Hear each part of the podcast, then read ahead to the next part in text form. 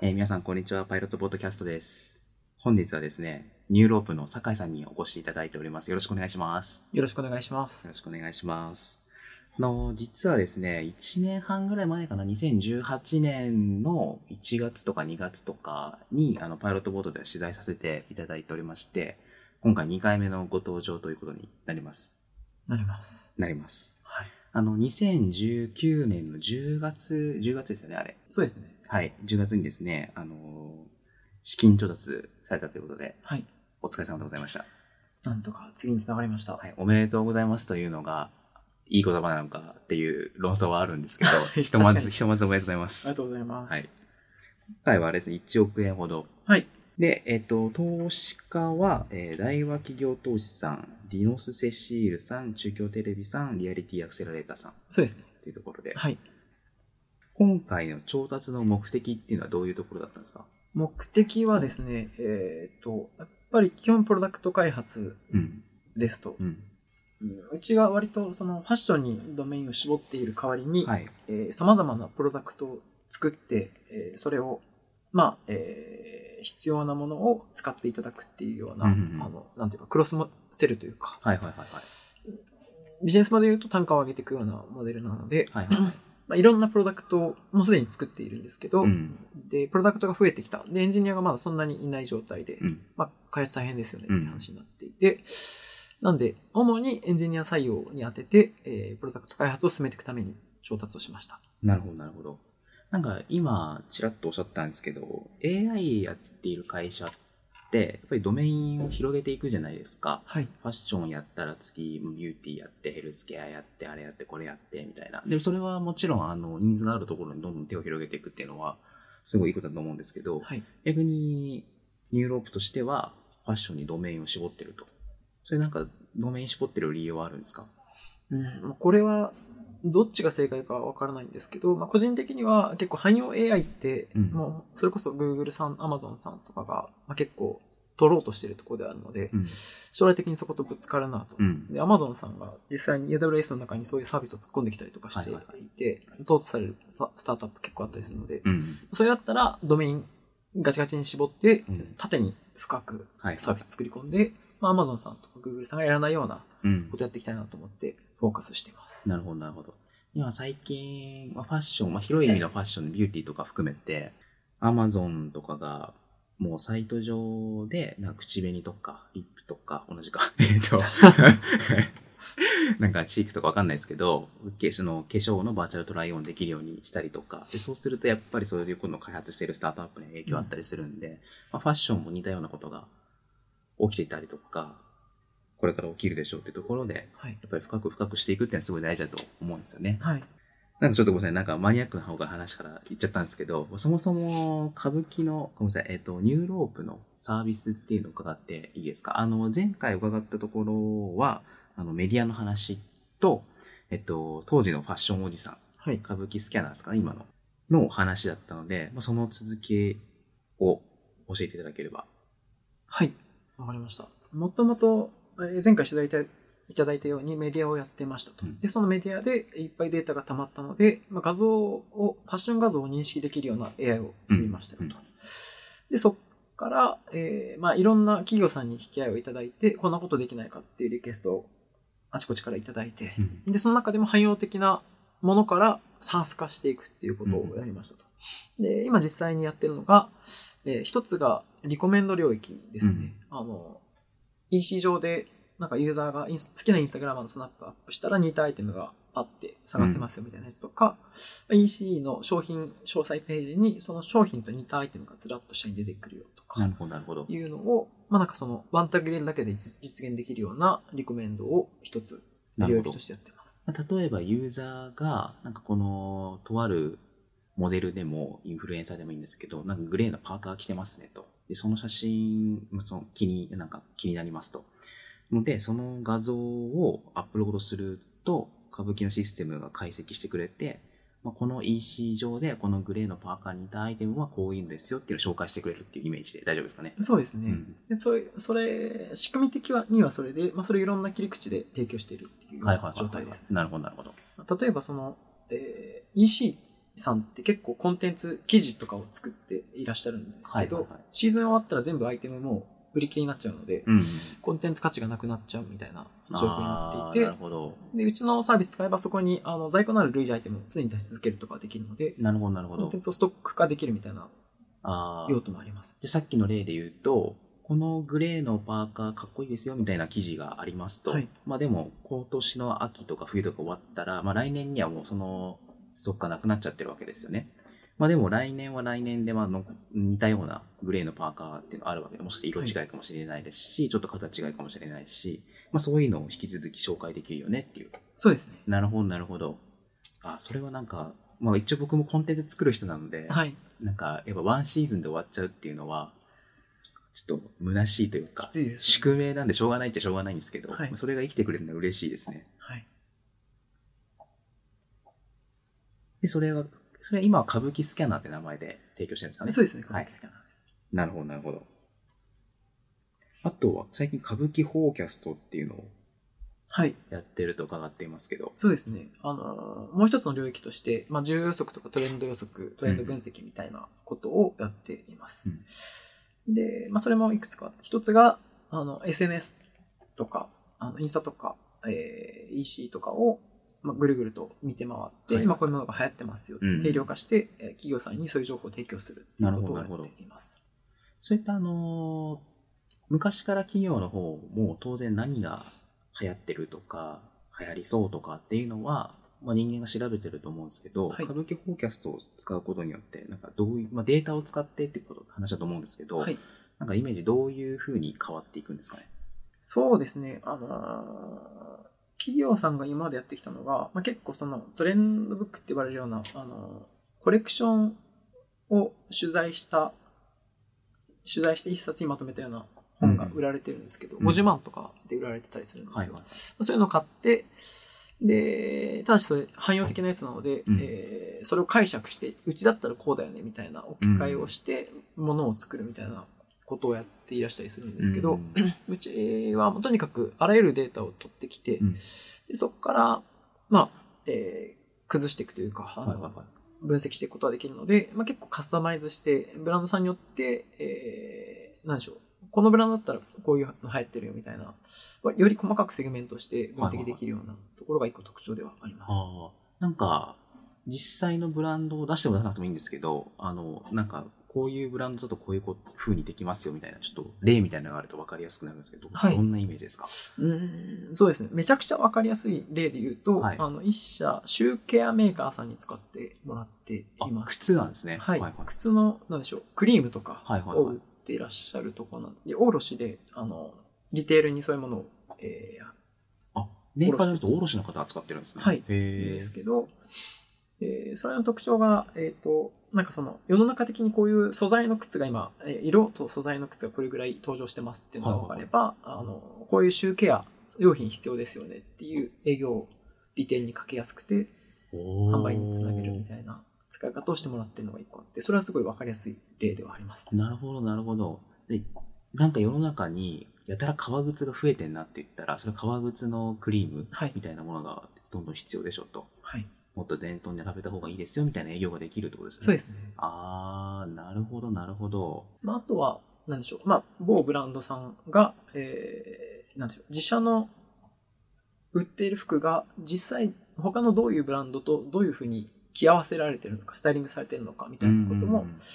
えー探っていくことができるので、はいはいはい。そこから、あなんというか、えー、まあ、これも、これ自社で扱った方がいいよね、みたいな、うん。商品ライン、MD を考える上で、利用してもらったりとか。あー、なるほどね。でそうすると今まで、じゃあ革ジャン作ってる会社がありました。はい今までジーパンと着られると思ったんだけど、意外にそうでもねえなって言って、他のアイテム作り出すみたいなそうですね。イメージなんですかね。はい。あーなるほど。それはあれなんですか、今までも、その他の方法で、さっき言ったコレクションの情報を集めたりとか、ユーザーヒアリングしたりとか、っていう手法で対応はしてたと思うんですけど、はい。歌舞伎フォーキャストを使うことによって、やっぱり結構変わってくるものなんですかあの、もしかしたら、人によって、人によって、会社によっては、あの、今までやってたことが合ってたっていうのを確認する場にもなるのかもしれないし、はい。でもより価値があるのは、今までやってたことよりもっと深いインサイトが得られたってことだと思うんですけど。はい。そうですね。うーん。一つは、なんでしょう。えーまあ、ユーザーインタビューだったりとか、コレクションのデータだったら、まあ、予測、予測というか、将来のことを言ってるじゃないですか。はいはいはただ、まあ、SNS の情報とかの分析だと、まあ、実際どれぐらい流通したかみたいなのが見えたりするので、まあ、取れてなかったデータが取れるようになったとかはありますね。ああのー蓋を開けてみたら実際これがこんぐらい世の中で流通してたんだなとい。はいはいはいは見えなかったところそのコレクションの情報からも分かんないし、い。はいはえー自社の売上分析をしても自社で売ってなかったやつってどんぐらい世の中で売れてたか分かんないじゃないですか、うんそういうのも、えーアクセスできるようになったっていうところでは,、はいは拾えるデータが増えたっていうのは一個ありますねい。うーん、なるほどなるほど。コレクションではなんか赤が流行るって言ってたのに、で、はい赤の、みんな赤作ってたのに、実際蓋開けてみたらめっちゃ青が多いから、はい急いで青作ろうみたいな感じなんですかね。そうですねだったりとかまあ、えーその時点では大体もう、えー物を発注して作っちゃってる時点ではあるので、うんあのなんでしょう それで言うと赤がそんなにえめっちゃ作ったけどこれは売れ残るぞみたいな感じになったら早めにちょっと軽く割引してはいは売いっちはゃいったはりい。とか、あ、セールに活かしたりとか。そうですねプライシングで、はい、生かしてもらったりとかはとやりかや、すいかなまあ他に、まあ赤いやつの広告出しちゃっていいですしね。はいなあ、なるほど。じゃあ結構、ブランドというか会社というか、によって使い方違うんですかね。そうですねうーん本当にとにかく全データあるのではいはいはい。どう切って使うかっていうのは割と会社さんによって異なります。はいはいはいはい。その全データあるっていうのは、例えば SNS だったりとはい。か、なんか、全データってどういう情報があるんですか募集団として。募集団として大きく3つあって、1個が SNS。うん。で、もう1つが、まあ、EC 上の、まあ、大きな EC 上で何がどう売られているのかみたいな情報。で、3つ目がコレクションでどういう特徴でどういう素材、色、柄とかがうん。多く登場しているのかっていう情報ですね。なるほど、なるほど。まあ、そういうのが分かってきますよと。はい。いうところですかね。だから歌舞伎というか、ニューロップでいろいろやってるんですよね。メディアもやっていて、はい。歌舞伎スキャナーやっていて、歌舞伎フォーキャストやっていて、あとなんだ、まあ、大きくその3つか。そうですね。で、当然、あの、最初の話に戻るんですけど、これから、なんでしょう、ファッション業界のインサイトをもっと深く取っていくっていうところで、はいまだ次にこういうこともやれそうかなみたいなのを考えてるんですかうん、そうですね。あの、えーまだちょっとプロダクト化できてないんですけど、ええーさっきの重要測領域では、あの、企業さんから過去の売上情報をガツッといただいはいはいて、はで、商品情報画像解析かけて、特徴ごとに何がどう売上につながっているのかみたいなのを分析して、はいはいあはいはい。の、将来の発注に役立ててもらうみたいな、はいはいはい。 MD 支援みたいなことも今やっていて、ほうこれもちゃんとプロダクト化していきたいなと思ってます。ああ、なるほどね。だから、よくマーケティングの話で、笑い話で出ますけど、マーケティングは半分しか効果がないけど、どっちの半分が効いてるのかがわからないみたいなはい。笑い話がありますけど、なんか、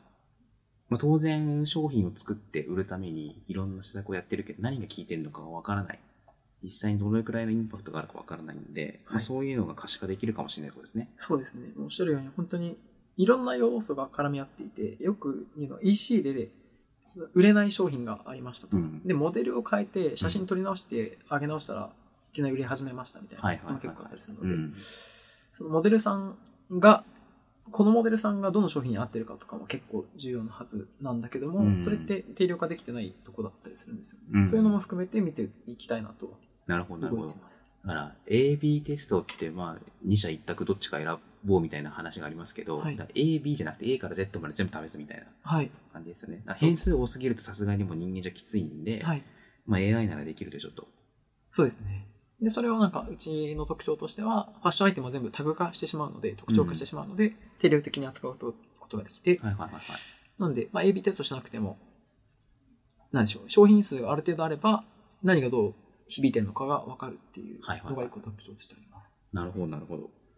もうテストみたいのやってると思うんですけど、結構わかりそうなもんですかそうですね。うんポジティブな数字は出ていて、はいはい。予測、AI の予測が、えーまあ、これぐらい当たってるっていう指標があって、うんまあそれがコツコツとえー伸ばせてるので、はいはいはえーこの調子で伸ばしていければなという感じですね。い。なるほど、なるほど。まあでも企業の方も当然、なんでしょう、売り上げも上がる可能性もあるし、で、売れ残りが減る可能性もあるし、はいでそれは業界全体で見れば、今、世界中で大問題になってるデッドストックの問題、在庫の問題にも、の解決の糸口にもなるし、はいまあ、いいことずくめですよね。そうですね。本当にデッドストック環境負荷にもなるし、収益性をにダイレクトに響くところではあるので、うんまあ解決したいなっていうところではありますね。うんうんうん。なるほど、なるほど。ありがとうございます。ちょっとまた話戻してなんですけど、はい今回資金調達するにあたって、リノス・セシールさんがは事業会社として入られてると思うんですけど、はいなんかリノス・セシールさんとの取り組みもやってるよっていうお話伺っているんですけど、はいちょっとその辺喋れるところまではい聞いていいですか、はい。えっ、と、まず、一点、去年、あのー DM 施策を一緒にやらせていただいて、はい、はいで、その、ディノスの、つあのーディノスの中で買い物したお客さんに対して、うんえーパーソナライズした DM をお送りして、はいはいはい。えーなんでしょう、お買い上げになったこのアイテムにはこんなスタイリング合いますよみたいなのうんうんうをんお客さんごとにパーソナライズして送って提案するっていう施策をやって、で、結構ポジティブな数字が出ていたっていうのがまずありますと。なるほど、なるほど。で、まあ、今回、資金調達の時に相談をしてう、んで、まあ、シナジーがありそうだねっていうのもあって入れていただいたんですけど、うんで今後競合、協業していきたいなはいはいとはいい。う話をしてます。はいはいで、大きく2つあって、1つが、まあ、その、去年の延長線上で、まあ、うちが AI だったり、コンテンツだったりっていうのを持ってるので、まあそれを活かして、パーソナライズだったりとか、えーコンテンツを作って、えーお客さんに提供していくっていうのが1つの切り口。うんもう1つが、えー先ほどお話したような需要不足に今後注力していきたいなと思ってるので、うんまあ、そこをご一緒できればなと、動いているところです。ああ、なるほど、なるほど。需要予測もやっぱり過去データっていうか、やっぱり大事になってくると思うので、はいまあ、そこをうまく使わせていただければなってことですよね。そうですね。まあもちろんそんな簡単じゃないと思うんですけど、投資してもらってるからって。はい。まあ、その投資していただいたのもあって、なんだ腰を据えてお付き合いいただけるだろうっていうのも、はい、はい、はいはい。じっくり作り込んでいきたいなと。なるほど、なるほど。じゃあこの1年間ぐらい、このサービスの s a ス s 化みたいなのを進めていって、はいいまあ、いろんな会社、いろんなブランドとお話ししてきたと思うんですけど、はい。まあ、ファッション業界というか、まあ、どこの業界の話でもなんですけど、まあ、うちの業界は IT 化が遅れてるという話があって、い IT 化が遅れてない業界ないじゃないかみたそ、いうな確かに。感じなんですけど、本当そうですね。はい。実際ファッション業界も、まあ、やっぱり未だにファックス使ってるとか、はいはいはい。いろいろ聞きますけど、はいまあ、IT 化遅れてる業界でございますと。でそれに対して急に AI だ、需要予測だ、データだって話をしに行くわけじゃないですか。はい。なんかこの1年くらいで、なんかどういう反応なのか、これはどうなっていきそうなのかっていうのをちょっと伺ってもよろしいですか。はい。まずその、ファッション業界、アパレル業界で言っても結構濃淡あるなとは思っていて、はいはいはい先ほどおっしゃったようにファックス使ってるみたいなのは、割と、なんでしょう、デザイナーさんとうんうん。えー生産背景とのはいやり取りで、えーそういう割とアナログなことが行われているっていう話はよく伺います。結構川上の方ですよね。はい、うんそうですね。で、一方で、まあ、結構その、売る場の方ですね、リテールうん EC だったりとか店舗だったりっていうのは、まあ、結構、なんでしょう、大きなブランドさんでも、なんでしょう、責任者の方がもともと代理店で働いてましたみたいな、割と IT 強い人が入って、えーガリガリと良くしていらしてたりするので、うん。まあ、結構、うん、なんでしょう、話が早い方も多いですし、ほうほうほうほう。うん、遅れてるって感覚はそんなにないですね。あ、そうですか。はい。むしろ結構興味を持っていただけるっていう。はい。うん。もう皆さんすごいよく勉強なさってる方も多いですしう、ん。もう先方からお問い合わせをいただいて、こういう使い方したいんだけどみたいな、具体的なプランまでもうお持ちの方も結構多いですし、はいはいはいはい。そうですね、リテールの面で言うと、割と進んでるんじゃないかなっていう気はありますう。ん。あ、でもそれはいい情報ですね。はい。逆にその歌舞伎を導入しようと、まあ、歌舞伎に限らずですけど、その IT を導入しようとするときのなんかネックみたいなものってあるんですかね。ネック、そうですね。これは何でしょう皆さん割と自虐的に言うことではあるんですけど、はいえー、何でしょうお金がある方ではないっていう、業界的に。まあそうですよね、はい。はい。まあ、それは本当に、何でしょう大量の SKU があって、チャンネルもすごい分散していて、うんえー、なんでしょう、めちゃくちゃ売れるからって言ってめちゃくちゃ作るわけでもないと。うんあの、服ってかぶっ、街でかぶるのが最悪のユーザー体験じゃないですか。はいはいはい。っていうのもあって、なんか一領域に対してそんなに在庫積まないようにしてるみたいな結構気を使ってたりもして、うん。それはあって、なんでしょう、縦に積んでめっちゃ売ったら儲かるんだけど、そういうことをあえてしないみたいななるほど。ところもあって、えー結果的に、なんでしょう、余剰資金がめちゃくちゃあるわけではないと。うん。なんで、 そこの予算に、えーフィットするような価格帯でちゃんとバリュー出していくみたいなのは一個うん。課題としてあるかなと思ってうんます。。なるほど、なるほど。まあ、ファッション業界も、なんですか、大企業は結構暗いニュースばっかりというか、明るいニュースが全然なくて困ってるみたいな。はい。そうですね。日本国内は、えー今、その、市場規模で言うと横ばいぐらい、今です、 10ここ数年。まあ、あの、総選にはやりますけど、まあ、10兆あるかないかぐらいで報告されるとこが多いような気がしますけどまあ。そうですね、アパレルだけだと10兆円とかで、えー靴とかバッグみたいな小物も入れるとうん、 14、5兆円みたいなはいはいはい。感じですね。で、大体横ばい、ここ数年横ばいぐらいになっていると。で、インバウンド需要が増えての横ばいなんで、うんこれ、オリンピック終わったらやばいんじゃないかみたいな はいはいはいはい。危機感も結構皆さんお持ちで、うんまあそれもあって結構今投資していらっしゃるところが多いようなうん。感覚ありますね。なるほど、なるほど。ねそなんか、その、全体のパイは変わってないのに、在庫というか生産量みたいなのは何倍にも膨れ上がっていたりとか、はい。ちょっと不思議な業界ではありますよね。そうですね。もう、なん、なんというか、それ悪気があってやってるわけじゃなくて、本当にユーザー、消費者メリットも、を突き詰めた結果、そうなってるみたいなところもあったりするので、はい。うんなんで良くしていけたらいいなとは思い思ってますうんね。うんうん。なるほど、なるほど。であと、ちょっと今後の展開みたいなところ伺いたいんですけど、いさっきちょっとこの次のサースはみたいなところも聞いちゃったんですけど、はい。なんかあのー中期的、長期的にこういうことをやっていきたいっていうお話があれば伺いたいんですけど。はい。えーそうですね。一つは、ファッションにこれからも特化して、うん。まあいろんなバリューを出していきたいなとは思っています。フでァッションって言っても広いと思うんですけど、はい。ど、どの、どこに絞っていくんですかそれで言うと、あのーまあ、いわゆるファッションです。あの、アパレルとフはい。ァッション小物、はい。バッグ、靴、帽子みたいはないはいはところにひとまずは特化してい。はい。やっていこうと。はい。で、なんかその本当に多様な価値を出していきたいなと思ってるので、うん うちのリコメンドを入れてくれたら、勝手に、なんでしょう、トラッキングもさせてもらって、うん。これが今後売れるよみたいなはい数字も出てくるし、うんみたいな、本当にワンタグレーだけでいろんな需要予測も受けられるし、リコメンドもはいはい受けられるし、みたいな。サービス入れるのは、僕は今なんか EC を勝手に想像しちゃってるんですけど、はい EC 以外にもなんかあるんですか EC 以外でも、そうですね、あの、今後やりたいなと思ったのは、その店舗でデジタルサイネージを通して、はいはい。バリューを出していくことだったりとか、あとは、その監視カメラの映像を解析して、はいはい来店客が実際どういったお客さんが多いのかみたいなのもうん取得できるので、そういうのをデータ化していくってことはやっていきたいなとな思るほど、ってまなする。ほど。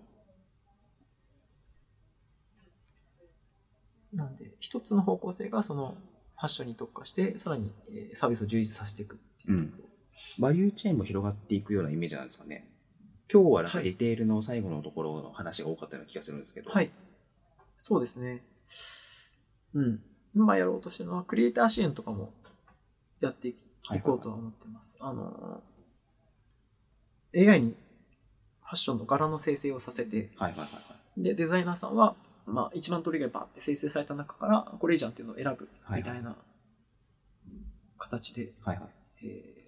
デザインしていけるようなはいはいはい。サポートが1個できるかなとか。もうあれですね、グローバルで見ると、まだ実験っぽいような気もしますけど、はいもう実際そういう取り組みが行われていて、はい AI が作ったものをまあ試験的に売ってみるみたいな、はい。もう始まってますからね。そうですね。技術的にも結構こなれてきたので、うんまあ、全然現実的な話かなと思います。はいはいは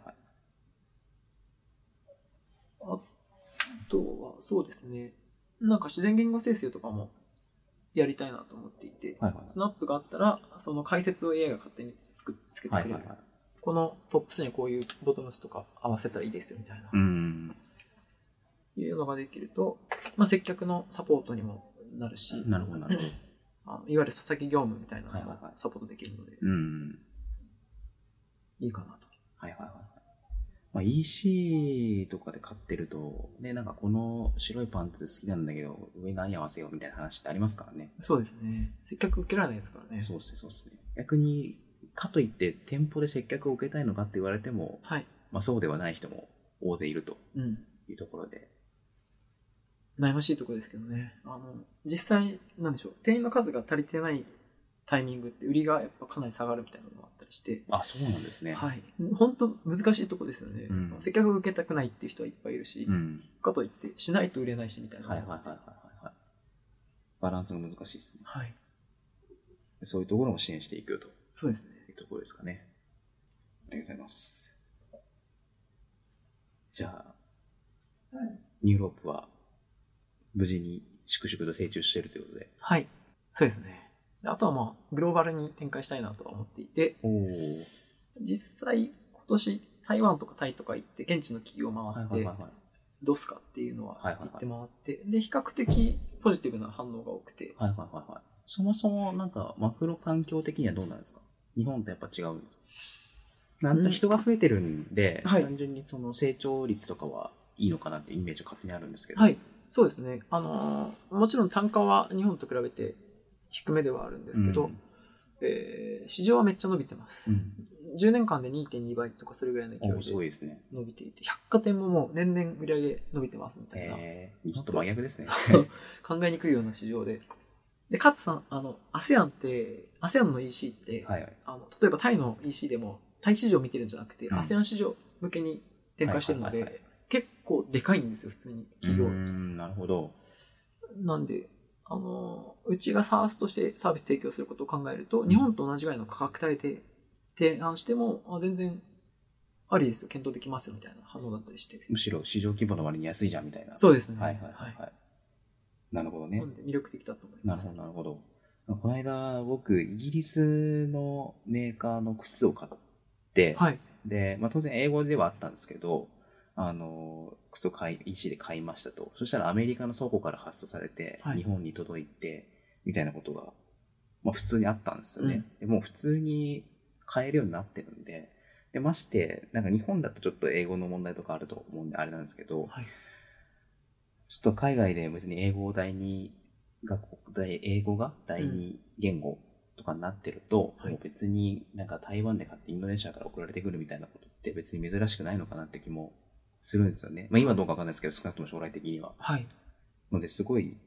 楽しみな市場ではありますよね。そうですね。まあ、あそこは、あそこにチャレンジしないのはもったいないなと思いますね。うんまあまずはね、日本でどんな人に声かけてもらうのが一番嬉しいですかまあ普通にサービス使いたいって言って使ってくれるところももちろんウェルカムですし、うんなんか、あのーニューロープやってないけど、こういうサービスあったらマジマジ使いますみたいな、はいはいはい。一緒にやってきませんかみたいなお声掛けもしてもらえるとまだ全然助かるようなはいはいはい。タイミングですね。なるほど、なるほど。なんか SARS なんで、あの、機能をどんどん改善していったりとか増やしていったりとかすると思うんですけど、はいなんかお話聞いてると、まだいい意味で、もうこういうサービスだからっていうふうに固まってないように聞こえてきて、なんかはい相談事が多いような気がするんで、なんかうちの会社今こういう状況で、こういうことしたいんですけど、どうですかみたいな感じで話していってたし大丈夫そうですかね。そうですね。あの、もちろん SARS か、あの、個別カスタマイズとか基本的にやらないので、はいはいえー SARS 企業であるんですけど、うんそういう要望があって、それが汎用的なようであれば、全然うちの負担で開発して提供するみたいなことをやっていくので、新しいアイデアも募集しています。はい。ぜひお声掛けくださいというところおで。声掛けください。はい。いや、楽しみですね。はい。大丈夫です。なんか言い残したことないですか大丈夫ですか言い残したこと、そうですね。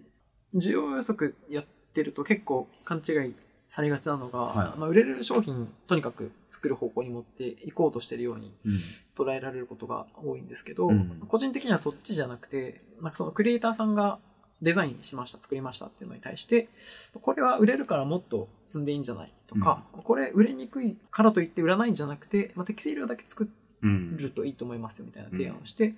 そのしっかりと収益を残すところのお手伝いができたらいいなと思っていて、なるほど、なるほど。で残った収益を次のクリエーションに回してもらうみたいなうん構図を作れたらいいなと思っていて、すべてを均質化させようと思ってるわけじゃなくて、クリエイターを支援するようなことができたらいいなと考えてやっています。ありがとうございます。じゃあ、本日はこの辺で、はい。えー本日はですね、えーニューロープの酒井さんにお越しいただきました。ありがとうございました。ありがとうございました。